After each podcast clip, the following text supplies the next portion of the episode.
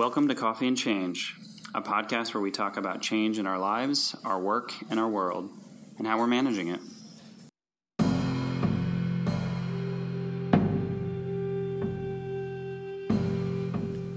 Before we get started, I want to let you know that this podcast will cover sensitive details on the topic of military sexual trauma.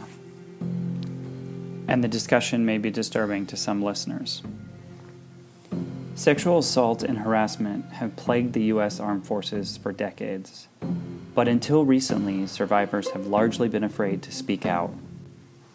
Now, a growing chorus of active duty and retired service members are hoping to finally bring their stories forward. Today's episode are some of those stories. My two guests joining me today founded the hashtag MeToo military movement in hopes of helping others find a path to recovery from military sexual trauma. Their mission is to educate, connect, and inspire. In educating, they are committed to researching and supporting alternative therapeutic modalities to aid others in the recovery and inspire post traumatic growth among survivors of military sexual assault. In connecting, they want to remind people you do not have to walk this path alone. If you're a survivor, we encourage you to connect with the community and share your experience and gain advice from those who have been there. In inspiring, the organization hopes to build resilience in the community of survivors and share their experience. Together, they hope to empower veterans and inspire future advocates and activists to serve in their communities?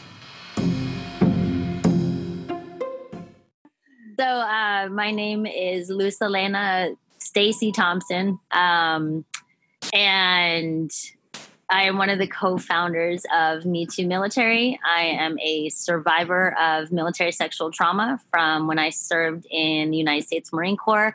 Um, I enlisted back in 1998, so um, we're talking over 20 years ago.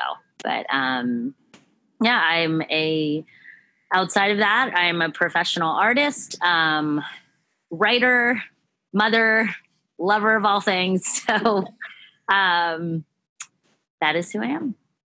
Thank you, yeah. Trina. Hi, so my name is Trina McDonald. I am a co-founder of Me Too Military. Um, I served in the United States Navy from 1988 to 1990, so 30 years out. Um, let's see, on a good day, I am a very productive member of Minority Veterans of America as their outreach coordinator here in Seattle, uh, working with underrepresented veteran populations such as homeless women, uh, LGBTQ, people of color, uh, and just those not re- getting the services that they need. Um, yeah, so there's a brief intro into who I am. Thank you both. Um, so that takes us perfectly into kind of my first um, open question, which is all three of us actually met uh, last week um, at a summit for emerging leaders that was hosted by uh, Minority Veterans of America. And Trina, as you mentioned, you're involved in that organization. I would love to hear about um, how both of you came to learn about Minority Veterans of America and ultimately um, you know brought us all three together in that that uh, conference. Sure. Uh, Luz, why don't you why don't you uh, start and then I'll have um, Trina jump in. Sure. Um, so yes, I forgot to mention too. I'm uh, also a member of Minority Veterans of America. I originally um, met Lindsay Church. Um, I had gone last year to a conference, um, a women veterans conference with the Mission Continues organization. Um, and I had known of Lindsay because of Trina, who I met two years ago. Um, and I had kind of followed everything that Lindsay was doing online. And so by the time I was there, I was a little starstruck. I was like, Trina, guess who I just met? So, um, so I got a chance to meet Lindsay there in person. And um, we ended up just sitting next to each other the whole um, conference and really getting to know one another. Um, and so then by the time we had, um, she had planned out the emerging leaders retreat, I got an invite and I was humbled and excited to go. So that is uh, that's how I met Lindsay. Awesome. So I met Lindsay Church, who is the president of Minority Veterans of America. Several years ago, we were both attending a, a progressive veterans organizi- organi- organization institute training. Um, so I was working on doing a lot of legislative work. And so at that time, you know, I met Lindsay. I fell in love with her passion to want to help veterans. And so as the years gone on, because she actually lives up here in the Seattle area, well, used to anyway. And um, I started talking to her about changing the narrative around military sexual trauma. And we just kept talking and finally um, became a member of MVA. And eventually I became one of their volunteers here in the Seattle area. So, yeah, so I would love to kind of jump right in a little bit um, and hear from both of you around, as I mentioned, there was the Emerging Leaders Retreat or uh, Summit that we were all at um, and that we gathered to meet. Um, Trina, why don't you tell us a little bit about kind of what that Emerging Leaders Retreat um, was was intended to do, um, and uh, what are some of the things I guess that you've learned this past week since we've had that gathering? Well, I think that the emerging emerging leaders retreat was created so that there was going to be space for people that are in leadership roles across the nation, and we're all doing uh, taking up this veteran space, you know, doing our own thing. And Lindsay wanted to bring everybody together so that we could all get on the same page and see how we could collaborate with one another. Um, and what was the second part of that question? how am I feeling? yeah, I guess how are you feeling since the gathering, and then what are some of the things you learned this past week? Because I, I, I, know we we covered a lot in uh, about three or four days. Um, so yeah, how are you feeling after that inaugural summit, and then what are some of the things you learned this past week? Um, I'm feeling tired, and you know, just because I was very present, and not that I'm not normally present, you know, in my life, but when i get around a group of people i'm a little more i, I throw up some some boundaries just to take care of my own self um, because of my anxiety and dealing with PTSD. And um, I don't know, I just had this wonderful experience of kind of, eh, you know, open the door and being like, okay, I'm going to let everybody in. I don't know what's coming out, but here you go. And um, yeah, I just learned a lot about vulnerability.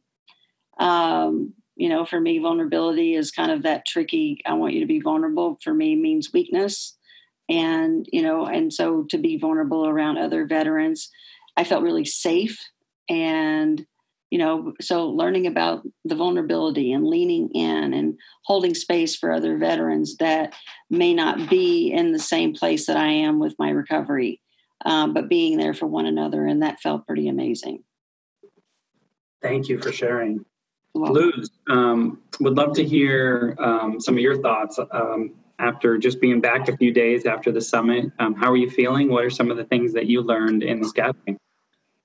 So definitely feeling uh, inspired, which is wonderful, right? I feel like coming back that um, we really made an impact there, and the people there made an impact on me.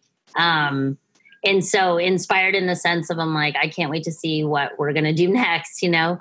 Um, but the other thing especially about what I learned there was I learned how to be vulnerable and and that it's so interesting those are two things that I never would have correlated leadership and vulnerability like Trina um, and I think like many people that go through sexual trauma. There is a, a space there that trust is so affected. And the ability to open up and be vulnerable with someone else a lot of times we put that armor up like that prevents us from actually going to that place in fear of well what if i get hurt?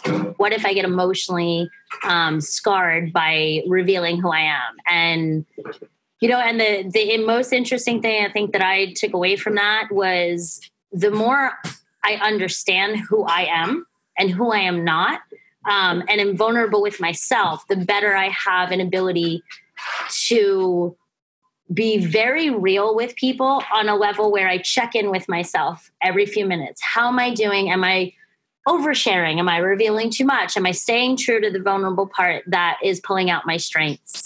Um, you know, I think the other thing I learned there the last couple days that um, that we spent there was and I didn't really truly understand this until it was brought to my attention is that the issue of military sexual trauma is a global issue. And that just it took what we were doing and made it so it's so much more important, right? So much more more of a mission, more of a value. Um, just to see it from a global perspective, I'm still trying to wrap my head around that.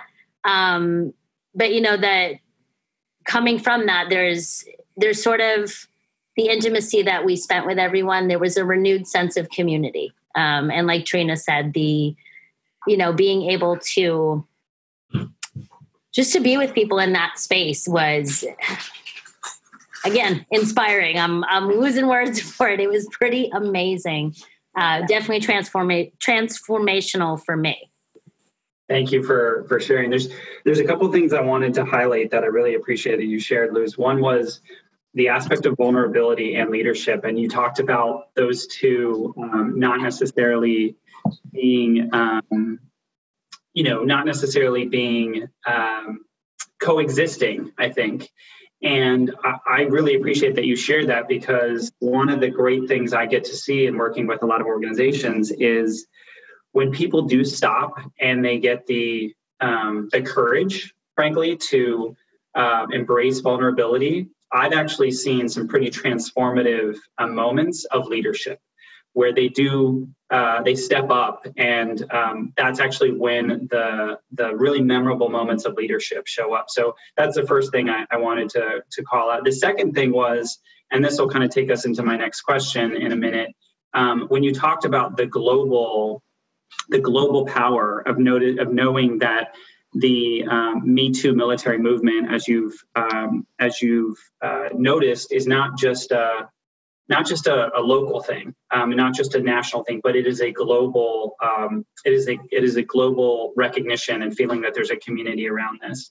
Um, I would love to to share with the listeners. Um, I imagine a lot of listeners probably know about the Me Too movement, the hashtag Me Too movement there's many people out there that probably don't know about the Me Too military movement.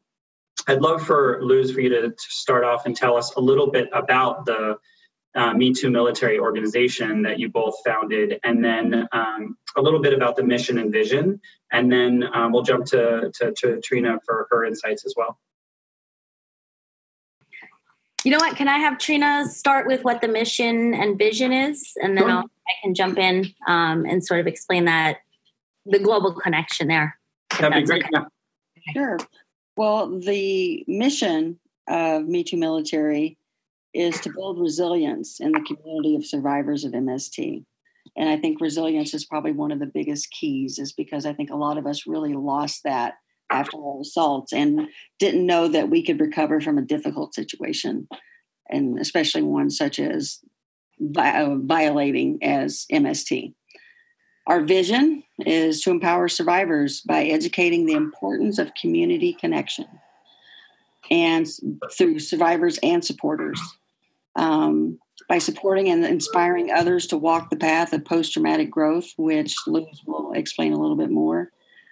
This is to accomplish, oh, this is accomplished by using recreational therapies to facilitate recovery, such as equine therapy, surfing, hiking activities that inspire others through recreation.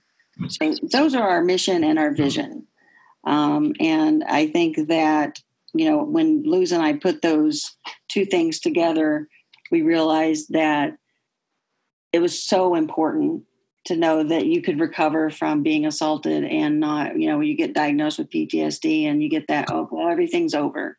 I'm never going to get better. It's always going to be this way.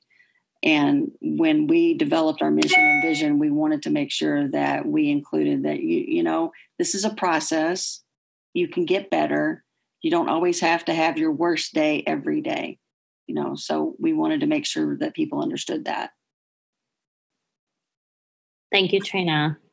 Um, so to bring that to sort of, you know, as we were developing the organization from the beginning, um, one of our questions was, well, who do we serve? Right. And how do we determine that? Um, you know, and, and just to be very vulnerable right now and real, you know, when you are beginning a nonprofit, that is a major question um, that you have to ask yourself who does my organization serve? And, and clearly define that. Um, and for us, what we realized was you know, we thought about, well, what populations are affected? Um, and we came to realize that unfortunately, every demographic that we could think of, um, there was someone that we knew that had been a survivor of MST. And when I say MST, I am not speaking about just one, you know, one one issue that one faces. I'm talking about everything all the way from sexual harassment to rape, sexual assault, all of these things combined, right? So, anyone who has had during their military service an experience with sexual violence, that is what we were referring to. Um, so, we, we took a look at that. You know, what populations are we talking about? Um, and we realized that basically every demographic was represented, um, that this is happening in all of our branches of service. This is not isolated to a specific gender. Um, and this is not isolated or broken up, you know, to, well, it only happens on the enlisted side, but not the officer. This is going on everywhere, unfortunately. So the population um, that we determined of who we want to serve is everybody including you know pre 9-11 we can't imagine that this is only happening since 9-11 this is has been going on for a long time. Um, so you know, so that's one of the the things for us that really got our attention is okay. There's not one area that's that hasn't been impacted or affected by this, mm-hmm. and so to bring that, you know, to bring that information and that understanding to the emerging leaders retreat and to sit down with somebody who brought to my attention well it isn't just happening in the united states military and I st- I had had to step back and go, oh, you know, almost like wow that you know that sort of the same way that we describe to people within the us that hey it's not just happening in the navy or it's not just happening in the marine corps it's not just happening to women or you know or just this group of men. Um you know we started to understand in that conversation um that not only is it a global issue, but it is a global issue in all the different militaries. Um, that what makes it different than the Me Too movement, if we think of the United States military, um, we recognize that there are, it has its own set of laws, right? The community itself is independent of the civilian community. And so they do things different. We deal with, um, we deal with reports of sexual violence different than the civilian communities do. So when we were putting the organization together, we realized that, you know, the Me Too movement essentially for us, what it did is it it highlighted the the issue that we'd been facing on a national scale um, in the civilian communities. And it allowed us to feel safe in coming forward and saying, yes, we understand what you've been through. We have as well and unfortunately for us, you know, for all military communities, we're starting to see even outside of the U.S. Um, if laws and prosecution, you know, policies and things like that are different, then we have to deal with Me Too military on a different scale. Right. Um, and you know, and it's it's unfortunate to think that it is happening all over. That there probably is not a military that has not been in some senses affected by this. Um, but it's encouraging to know that we're probably not the only two that are working on something like this. We're we are probably two of many, many women and men that are passionate about you know understanding our basic human right to to serve in a military free of sexual violence. And should it happen the basic human right that we have the right to recover. So. That's that is absolutely beautiful to hear. And I think it's even, even though you know we spent we spent a good three days together last week. I'm every time we talk, I'm still learning more. I think, I think the lens in which, um, you know, I we sometimes forget this as veterans, right? The aspect of, of UCMJ, right? It's an entirely separate governing body um, that determines laws and determines um, you know responses and, and punishment um, and justice. It's, it's it's an entirely different governance of justice, and I think if you take that to the global scale and the cultural you know nuances and um, laws and and and different ways that people are treated, it is um, it is really challenging to think about the the, the scale. Um, but it also makes me think about you know one of the things that when you think about your mission and vision just how powerful it is you know to connect to educate and inspire. Um, trina i loved how you you talked about the um, the the real mindfulness of helping people heal. Um, and when you talk about you know equine therapy or surfing therapy or being being in nature um, i think it's so interesting you know as i think about um, even diplomacy. You know there's mm we think about uh, diplomacy between countries and when countries kind of want to heal what's what's one of the ways that they do that? They sometimes turn to things like sports. Right. they turn to things that you can have children with a childlike uh, wonder uh, play out and then all of a sudden you don't see the differences anymore and people can sort of heal through sports diplomacy. And so when you think about the ways of connecting and inspiring and educating um, I'd love to hear from from both of you in terms of that. Um, you know, where do you, where do you start? How do you start? I mean, this is I love the idea of, of surfing and, and and hiking. And do you start small? Do you can you can you avoid starting big? How do you do that? Like, how do you manage that change? Well, I think that you know, for me, so I was an elite athlete when I was in high school. I had scholarships to go play basketball and but instead I, I chose to serve. You know so i i get to use those those memories and those stories to be able to connect with another human being you know that's you know was an athlete as well you know or you know enjoy doing something recreational. You know camping certain you know luz loves to surf. You know i like to walk because i'm scared of surfing. So you know i the connect, understand, and and inspire. You know, we want people to be able to share their stories, and I think that's where we begin. I think you start small.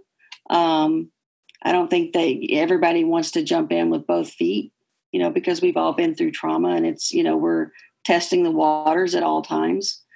I think that in sharing our stories, we have the opportunity to understand one another, um, and you know that we're we're all in this together um, and inspiring. I think that we have this huge, huge platform. You know, you know, I I was a subject of an award-winning documentary, The Invisible War. So I had this platform to be able to share my story on a much larger scale than a lot of people did. More people knew about my story than I knew about my story. You know, and you know, I think that you get to use all those things. You you roll them into one. I mean we break them into three but we roll them all into one as this thing i'm going to recover. And i think that we're so afraid of that in the mst community. Um, you know a lot of times one of the problems is people feel as though they need to qualify. You know well you know mine wasn't as bad. My assault wasn't as bad as your assault so i don't really know if you know that that means that i was actually assaulted or not you know, one of my assailants was female.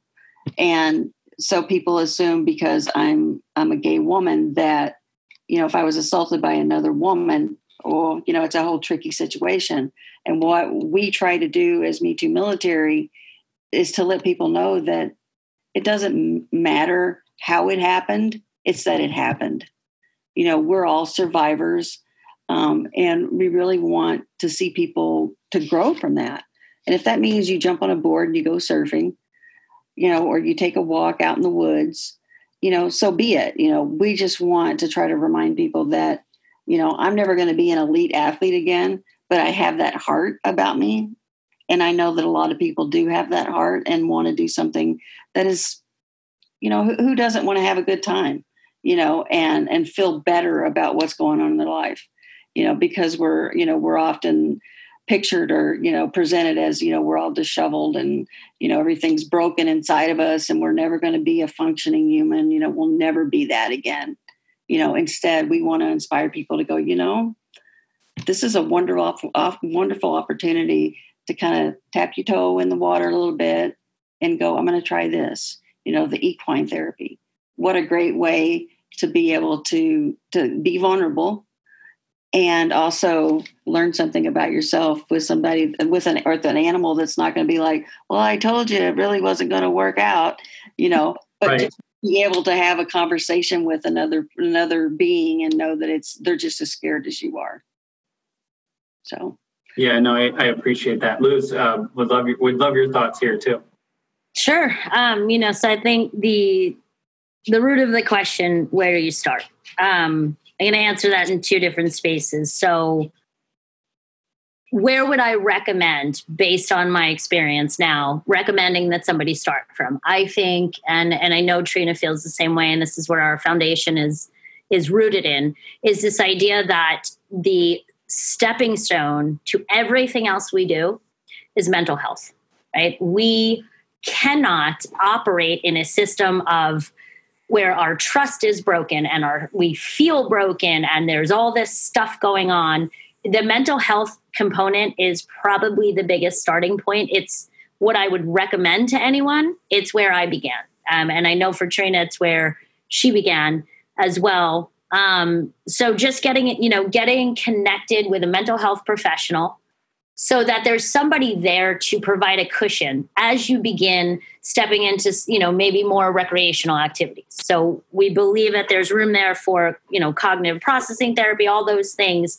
Um, but there comes a point you know i've been doing this for years now. Um, i started my journey with mental health probably in 2013 and you know and it was slow paced and i didn't discover you know maybe i discovered it by by accident the recreational aspect of you know of therapy and how therapeutic it can be to do things besides talk therapy.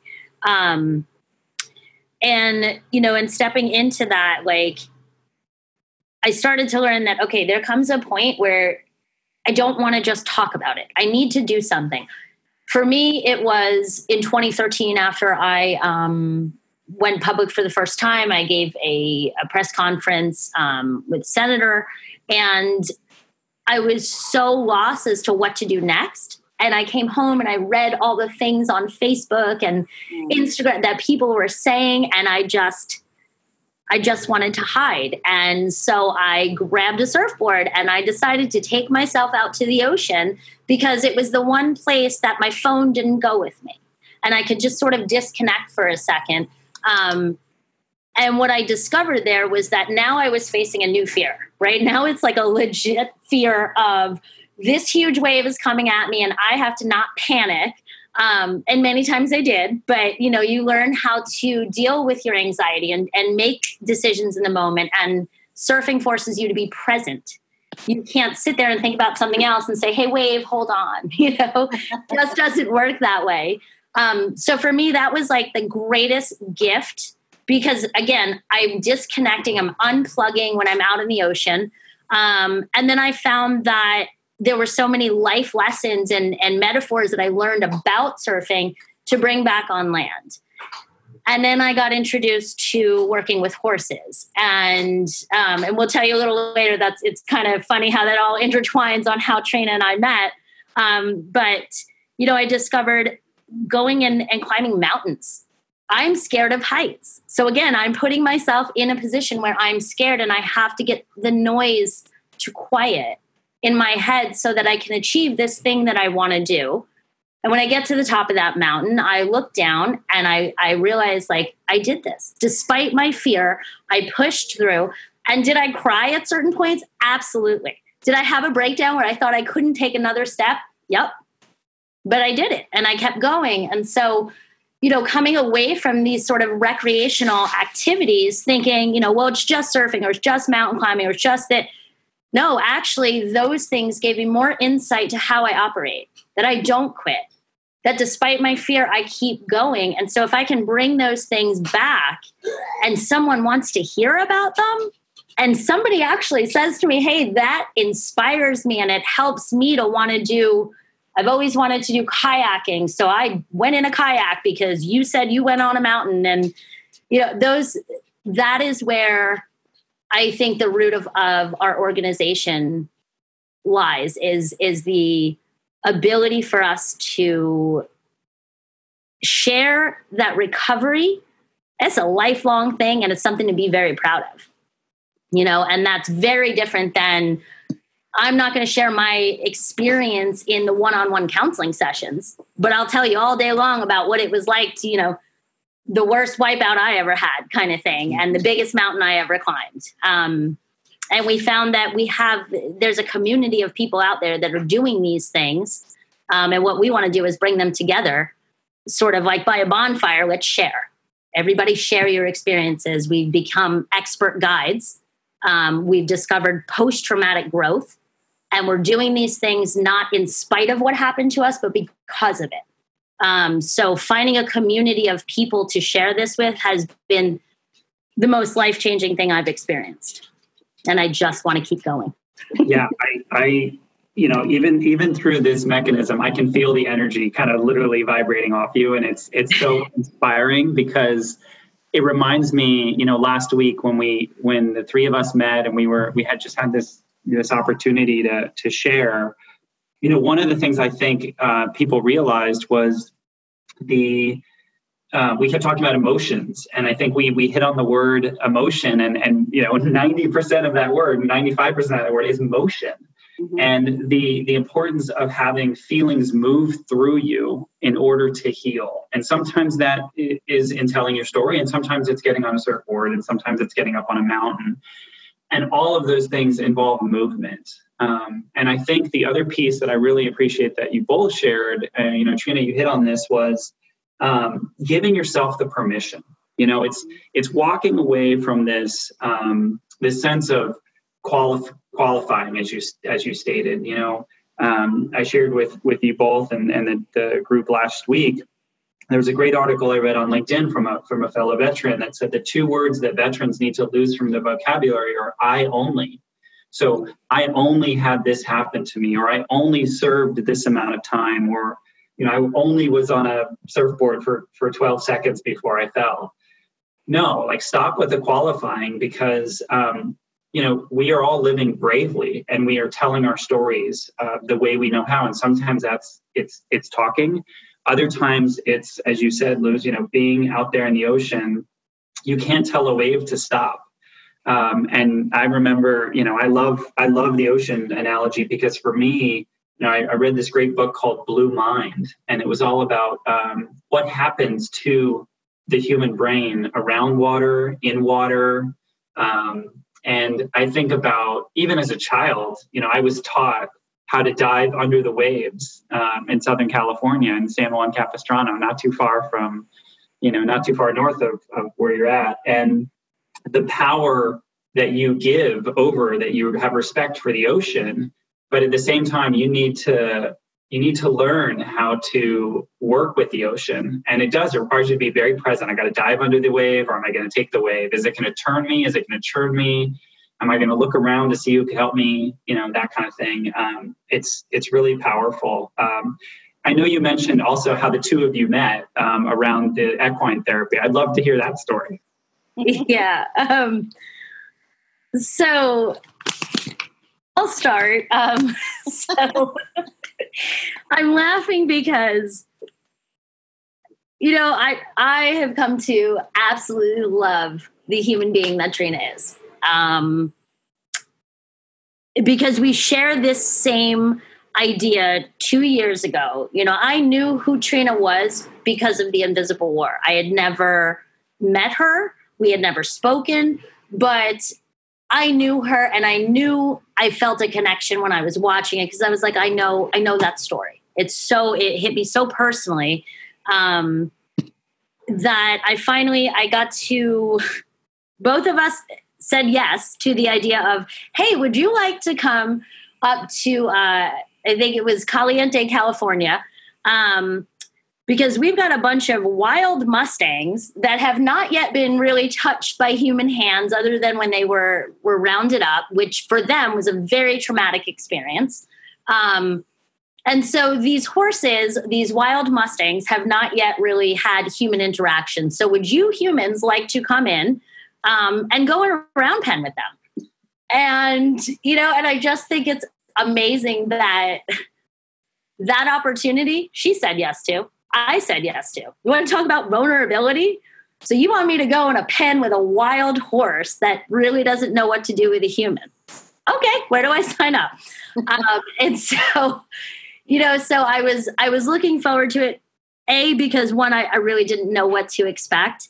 Um, but the other part too is, you know, they were offering me an opportunity um, to get to know myself without having to actually go in and, and do cognitive processing therapy or have to sit in a therapeutic office. Um, and that was amazing, right? Learning how to trust myself and understand what to do in there with a horse. So, um, so I get there and I see Trina, and I am so starstruck. I'm like, I know you, you know, and I'm just, I'm like, oh my goodness. And then even more, she was like, I know you. And I'm thinking, no, you know, like, you're Trina McDonald. That's amazing. Um, and so we spent, you know, I think back to it, we we met each other on a mountain and we spent a good part of that week sharing our experience and sharing the fact that um, we had existed for so long in this space of you know not not what i would consider mental health. This space of being all over the place head spinning you know anxiety ridden days. And it seemed like there was a lot of people there to sort of share in that. And the more i felt like i dove into my recovery and really started to to notice myself getting better the more lonely i was getting and i did not tell that to anybody right because i'm like here i am getting exactly what it is i'm working for and what i want and i'm feeling this deep sense of loneliness because essentially I felt like I had climbed this mountain that was so difficult. And now I'm like, where is everybody? And that week I realized I met somebody that had been doing the same thing. And she had felt the same way. And and that was where the connection was going, wow, Trina gave me essentially permission for it to be okay to be okay now it was okay to say, hey, I've got some rough days. Those are never going to go away. But for the most part, I'm going to keep climbing that mountain until I get to the top of whatever I'm trying for. And then I'm going to turn around and I'm going to find somebody that's walking up it and I'm going to tell them how I got there. And maybe they'll do the same and the same. So, you know, that's that's sort of how I see this thing. Again, I was so thankful that I met another person, that I met Trina McDonald, who she, it's like she knew everything about me because she had lived through the same experience. Beautiful. Yeah, oh. Trina. Wow. Okay. Thank you, Luz. Um, you know, it's, I like what you said about we were just existing, you know, and I know for myself, I was invited to um, to do the the horse retreat with wild mustangs. I had been there once before, and uh, you know, boot camp is what they called it, and you know, got to go with some of the people from the Invisible War, and so it was kind of you know people that I had met over the years, and not to say that that was a bad thing, but it was people that I already knew, and they were all, we were all on these different le- levels of getting better, and so when I got asked to come back as a shepherd, uh, which is what I was, my job was as far as meeting, getting people on board as far as coming to this particular retreat. And I saw, you know, Lucelena, you know, Thompson, and I'm like, well, who's, who's that? You know, and then I saw it was Stacy Thompson. I'm like, oh, okay. So now I know who you are. And, you know, we met, and I don't think once we met, there wasn't a time that we weren't together after that point. Um, and it, it just was that place where we got into conversations and I didn't feel alone. you know, like she was saying, you can be surrounded and be the in the largest group of people you can possibly imagine and still feel alone.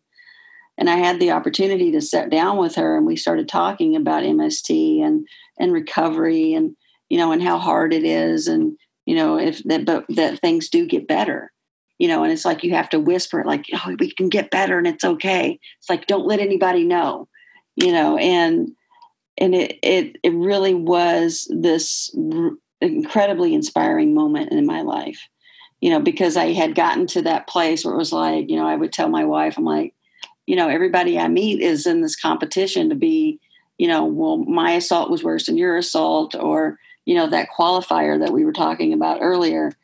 And it, it's it's hard. It's exhausting because you just want people to be okay. You know we've been through enough you know let's let's get to a place where we're we're better and that's all right. And luz and i got to talking and um, it just all fell into place you know we had no idea that we were going to co-found an organization called me too military at that moment but we we knew that we were going to be friends. I mean, it was this moment of of having a discussion with somebody I just met, but feeling like I had known her all my life. And you know, we were on the same journey. You know, we talk about post traumatic growth and ex, you know existing and you know just moving forward, this constant state of motion. And you know, just so happened she was the person that I reached my hand out to, and she was there, and vice versa. Um, you know, I I don't know, getting in the round pen with a bunch of wild horses was not like, you know, I grew up, I was from, from I'm from Kentucky. So I grew up with Tennessee walkers. They're much more tame. And, you know, and it was like, no, we want you to get in the pen with these horses that were wild, you know, just wide eyed and scared to death. And I think we were too, because we had no idea because the instructor was like, you know, outside the round pen. You're like, shouldn't you be in the round pen with me? And it, it, it really all falls back on that vulnerability piece.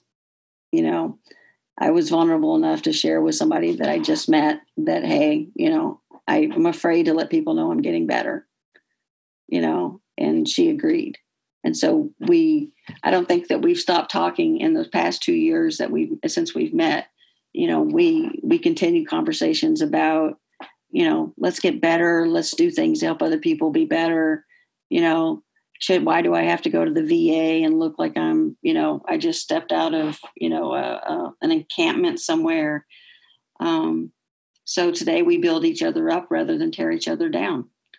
Um, so that's a really that's been a gift. And as my wife will always say, put that in your bucket, you know. And uh, so I put it in my bucket every day, and I'm reminding Luz to put it in her bucket as well, because we we're on a road to do amazing things. Yeah. Beautiful testimony. Yeah. Sorry, go ahead, Luz. Oh, I was just going to say, you know, we met in April, I believe, of 2017. Was it 17 or 18? 2018. 2018. So, yeah. So we had met in April. Um, you know, and, and when the organization, it's, it's exactly what Trina said. We did not meet and go, we should co-found an organization together. No, um, but what we did is we had these really deep conversations and started to pull apart some pieces and say, hey, I don't know that anyone else is addressing this particular area or this particular one. And what we found that was similar in them is they all really address mental health. And we were like, okay, so through the course of talking and, and getting a lot of things written down, um, we went from April, uh, we approached January 1st of this year as the time that we decided to finally, you know, put the website together, get our thoughts on paper, um, understand what our mission is. And so Me Too Military was actually launched January 1st of 2019. Just to give you a perspective of, yeah. You know, wow. where where and when it started. It started on a horse ranch um, in Caliente, but it really began January 1st as an organization. And I think um, I think it's an indication of of what's to come, of how fast we have moved this year and and the work we've been able to accomplish. Well, I think we've been really mindful about that moving forward piece. You know, like you said, we we co-founded the organization and it was launched in January of 2019. The whole time leading up to that has just been, you know, small little building blocks, you know, along the way you know, and a lot of a hiccup, you know, having some hiccups, just like every nonprofit does, which we are not yet, but we're working on it. And, you know it's i think that we've just been mindful and caring and kind uh, we started out doing the legislative part of it and it was like you know i think that mental health is much more important than you know not to say that legislation isn't important because it totally is but the mental health piece the recovery piece you know it, how it, it melds together i think is one of the most important things that that we can do as an organization. Yeah, I really, I really um, appreciate that you both um, talked about sort of the mindful part of this work, and that kind of brings me to a, a, a question um, that's kind of a difficult one. But when you're working in this movement space, um, it's challenging, it's exhausting, um, it's ambiguous, it's uncharted. So I would love to hear from both of you around how you're managing the change or how you're finding balance. Um, and I think you alluded to this a little bit, um, but when you step back and kind of give yourself that permission to say, um, how am I doing this? Um, I mean, you two are really changing. Um, you're changing the world and changing organizations and changing people's lives on many levels. How are you managing that change and how are you finding balance? So for me, you know, the oh, do you want to go ahead? I'm sorry. Oh no, rock paper scissors. You go first.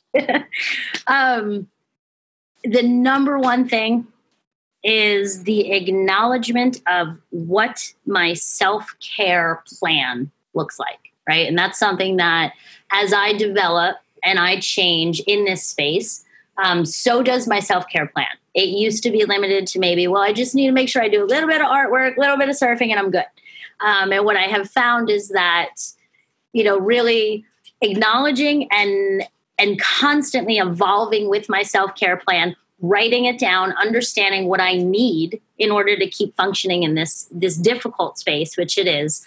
Um, the second part of that is really strengthening, and I've heard this in multiple different veteran spaces, um, but really honing in on my three to five, right? Who are the three to five people that are closest to me that I can be vulnerable with, that I can call on the days, and I have many where I'm not doing good and I don't want to do an interview and I don't want to talk about my feelings that day. I, I want to yell. I want to I want to isolate. Those are those are the days that I need a group of 3 to 5 people that go, "How you doing?" My answer is fine.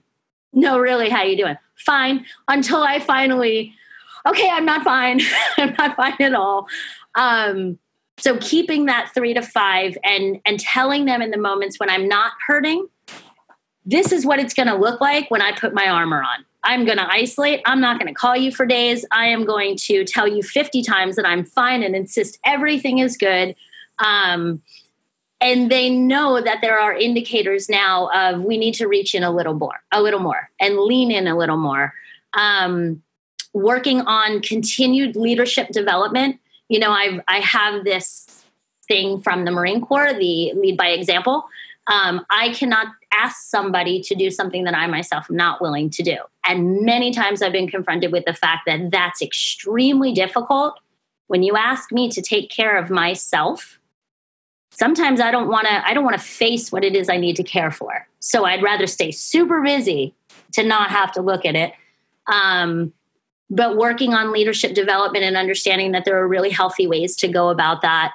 Recreational therapy is a huge one for me. Surfing, hiking, artwork, writing, creative outlets, um, and continuing to share my experience too. That is, you know, I was told a while ago that what I have been through has made me an expert guide. And I thought, no, not at all you know no. I did the imposter syndrome thing. I did the i don't know if i even belong in this space kind of thing. Um you know and that that has been something that i've been reminded in order to continue having you know the ability to step forward in this work as it's needed day in and day out i have to share my story. I have to share the fact that i've learned a few things along the way but I am still and will always be, you know, I, there are still struggles. I just have to learn how to struggle really well. Mm-hmm. Um, so for me, that is, you know, that's how I am able to do this by God's grace. you know? Thank you. Trina. Yes. Thanks, Luz. For me, it's, you know, I'm 20 years sober. Well, I'll be 20 years sober in November. So my recovery comes in, it's kind of twofold. You know, I I make sure that I go to meetings, I talk to people in recovery, you know, and I tell my truth always. And, you know, and with that comes seeing a mental health therapist, you know, on a on a weekly base or not we, not weekly anymore. We've changed it. So that's good. So I'm getting better, you know, but um, you know, going to, you know, recovery in in my own way, um, doing my mental health treatment, um, and of course having my service dog Susie always helps me uh, navigate the world. But I, I, you know, I accept the challenges that they that as they come out for me today. You know, that could be the doom and gloom and everything. You know, I'm going to go eat some worms, that whole nine yards, and you know, and I have those moments, but they're they're few and far between. So for me, it's it's really about, I guess, acceptance. You know, and you know, kind of like what Luz is saying. You know, by the grace of God, go I.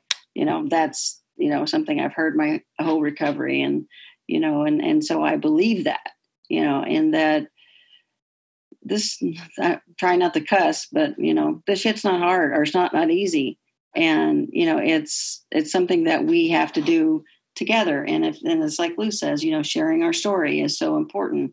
You know, today my story is different than it used to be. Before it was just that raw, oh, I'm in so much pain. You know, today I can tell you that I'm a survivor and horrible things happen, but I'm a survivor, you know, and on the other side of that is it's getting better, you know. So my mental health and my recovery are so important to me. Um, I have people that I know, like, you know, Luz is talking about the three to five. I have people in my life that will certainly call me on my on my bull, you know, if I'm saying I'm fine, everything's okay. They're, you know, they're good fishermen and and they get it out of me eventually. Um, and I have an amazing wife and family that support me. Um, my wife is Italian and holds no bar. She will, uh, and Luz had the opportunity to meet her up here for the Emerging Leaders Retreat, and she can tell you all about my wife, Amy. Lovely and, woman. Lovely. And she, uh, she certainly um, holds me true to my word, and I think that's probably one of the biggest factors in my recovery that helps more than anything is being able to be true to who I am and to who I have in my life as friends. So, yeah. That's beautiful. Thank you both for for sharing um, and and you know testifying the importance of that doing that self work. That self care work is really really important. Um, and then to add to that, the people around you. Um, you know, this is um, I say healing and recovery is is very much a team sport. Um, you know, when you have that three to five uh, people around you, and sometimes it's not family, um, sometimes it's friends, sometimes it's veterans that know what you've been through. Um, so I really appreciate you sharing that that balance of self care and team sport. Um, as we're kind of coming towards the end here, I would love the opportunity for um, for you both to kind of share where people can learn more about uh, Me Too Military and frankly how they can find out um, how to share their stories because as you both testified to it's the sharing of stories where the healing really takes an exponential power um, in this world and in this community so i'd love to know a little bit about where people can learn more um, about the organization um, maybe how to support and maybe how to get their story out there Absolutely. So our our website is um, me too military movement, but it's mvmt.org.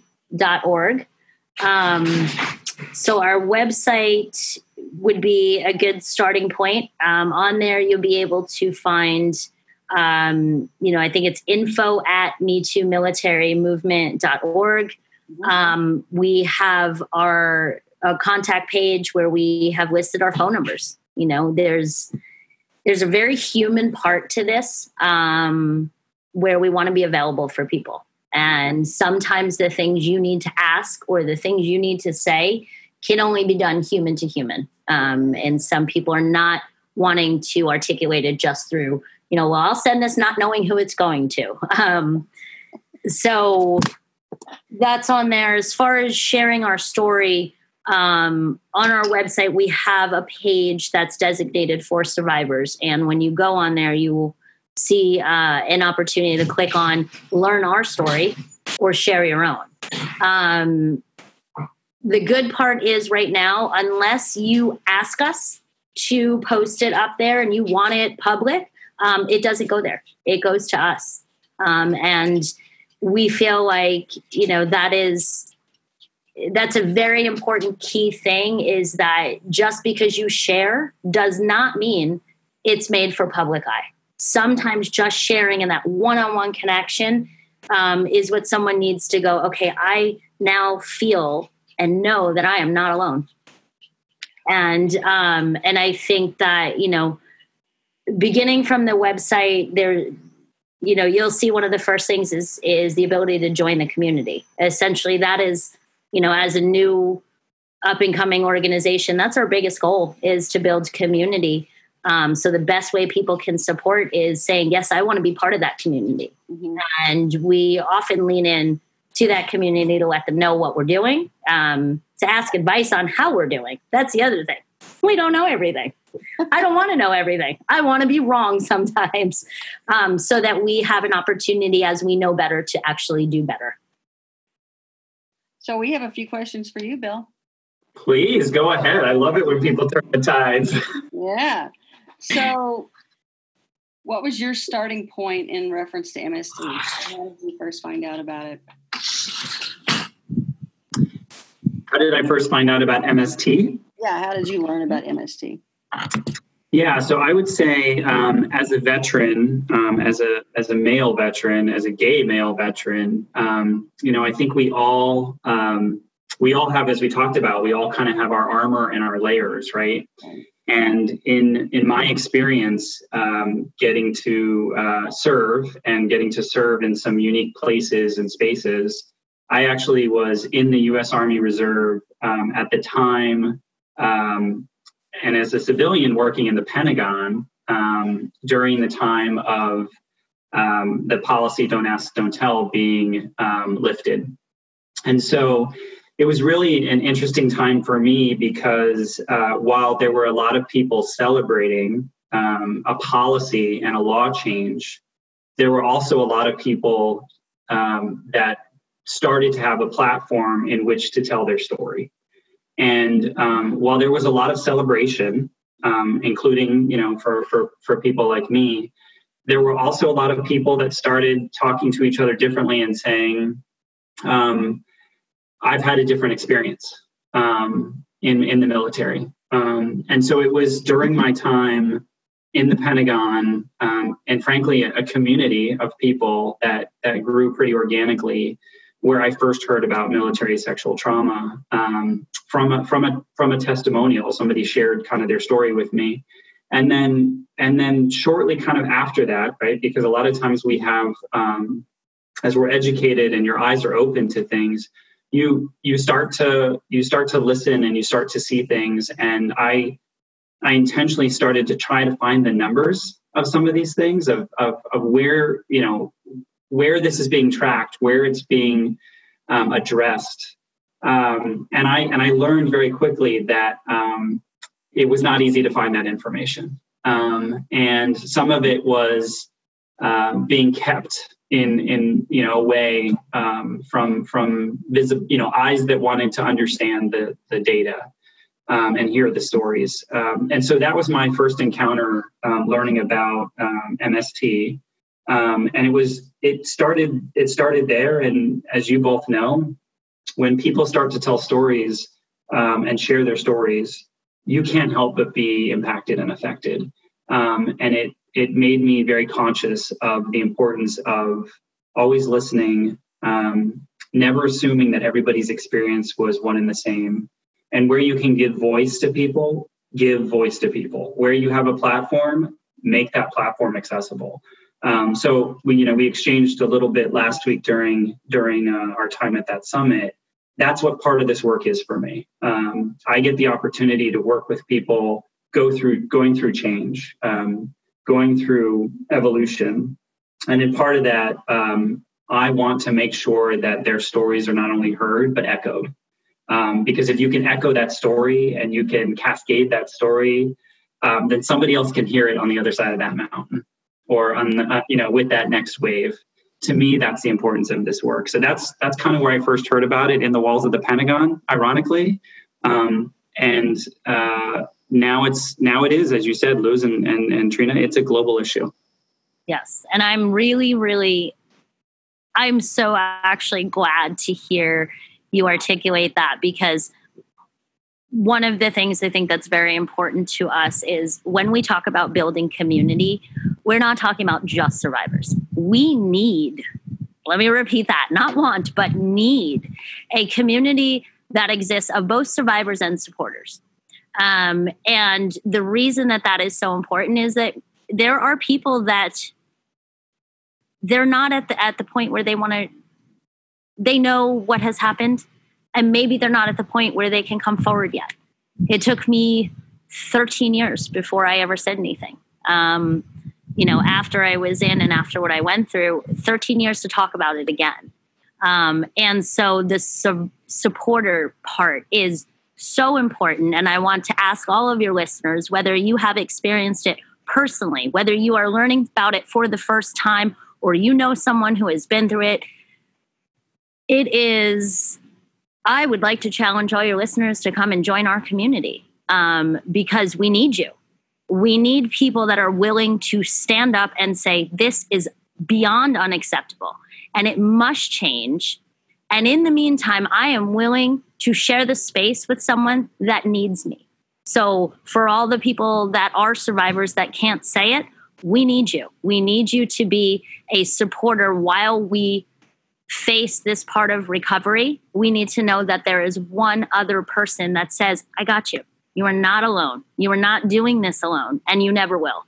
And for me, that, you know, that angel came in my life in April, a few years, you know, a year back. But uh, it's, it's really, I'm so glad to hear you say that because we need people like you, Bill. And thank you so much for having us on. I so appreciate it. You're welcome, and thank you for thank you for the question. I, I really appreciate the, you know, in in in the question we get to reflect, and I too don't want to, you know, drift too far from when I first learned about this, and I'm still learning. And to your point, um, it's it is imperative to me um, to educate and to inspire and to connect. And so wherever we can do that, call on us. Excellent. Thank you so Thank much. You. Thank, Thank you both for the time, and I really appreciate you joining and sharing uh, your stories. Um, I'm sure that people will reach out. And I always say this because I hope it's the case, but I, I hope that we can have you back on the podcast in the future and we have some even more inspirational stories to share.